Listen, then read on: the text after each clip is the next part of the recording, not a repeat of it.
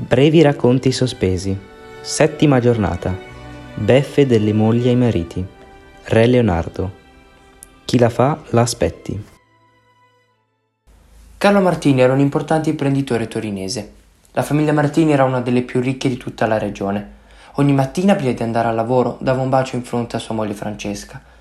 Lei era una disoccupata, il cui sogno era quello di fare la modella. L'amore tra loro due non era affatto corrisposto. Carlo, infatti, amava follemente Francesca, nonostante avesse notato che qualcosa non andava. Il pensiero della sua amata, però, era rivolto a Sebastiano, un uomo povero, che grazie alla carità e rubando qualcosa qui e là, riusciva a mantenersi. Sebastiano era rimasto orfano all'età di 12 anni, sapeva benissimo quanto fosse crudele la vita e sapeva anche che non bisognava mai arrendersi per realizzare i propri desideri.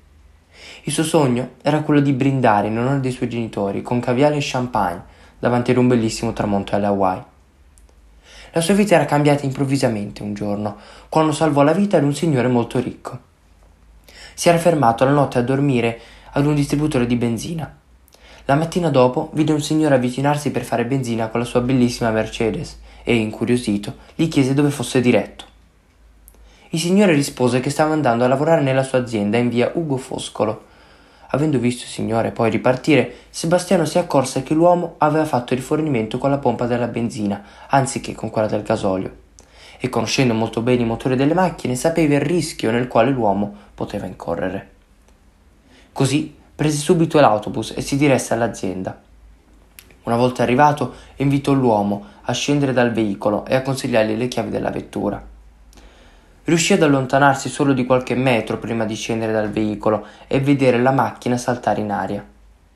Da quel momento in poi il signore, che di nome faceva Carlo Martini, avrebbe consegnato personalmente dei soldi al pover'uomo ogni giorno, in modo, in modo tale che potesse comprare del cibo. Quando la moglie vide il marito di ritorno, notò che era molto di fretta, quasi dovesse fare qualcosa di importantissimo.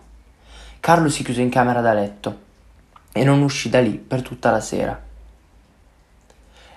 La sera dopo arrivò a cena Sebastiano, invitato da Carlo. La sera la trascorsero a parlare della vita di Sebastiano, una vita trascorsa in povertà. L'ebbrezza del non sapere che cosa ti attenderà al mattino e il non sapere dove dormirai la sera dopo. Avevano incantato Francesca, che ormai aveva occhi solo per quel ragazzo. Quella stessa sera la ragazza non chiuse occhio nella sua testa prendeva piede una decisione folle. Passarono le settimane, aumentavano le serate trascorse insieme, così come aumentava l'amore che Francesca provava per Sebastiano, fino a che lei finalmente si decise. Era notte fonde. Carlo russava profondamente. Prese uno di quei vecchi coltelli col manico ricurvo. Subito dopo raccolse il corpo sanguinante del marito e lo gettò nel bidone dell'immondizia. In testa aveva solo il pensiero dei soldi che avrebbe preso dell'eredità e che le avrebbe permesso di andare a vivere in una nuova vita con Sebastiano. Aspettava con ansia la consegna dei soldi, che però continuavano a non arrivare. Qualche giorno dopo, quando Sebastiano aprì gli occhi dopo una notte trascorsa sotto la tettoia di un ristorante, si trovò davanti il testamento, dove lesse che Carlo aveva lasciato a lui tutta la sua eredità una volta ricevuti i soldi, non perse tempo e prese il primo volo per le Hawaii. Aveva aspettato per tutto questo tempo e finalmente davanti al tramonto si fece portare quattro bicchieri di champagne, uno per lui e due per i suoi genitori e uno per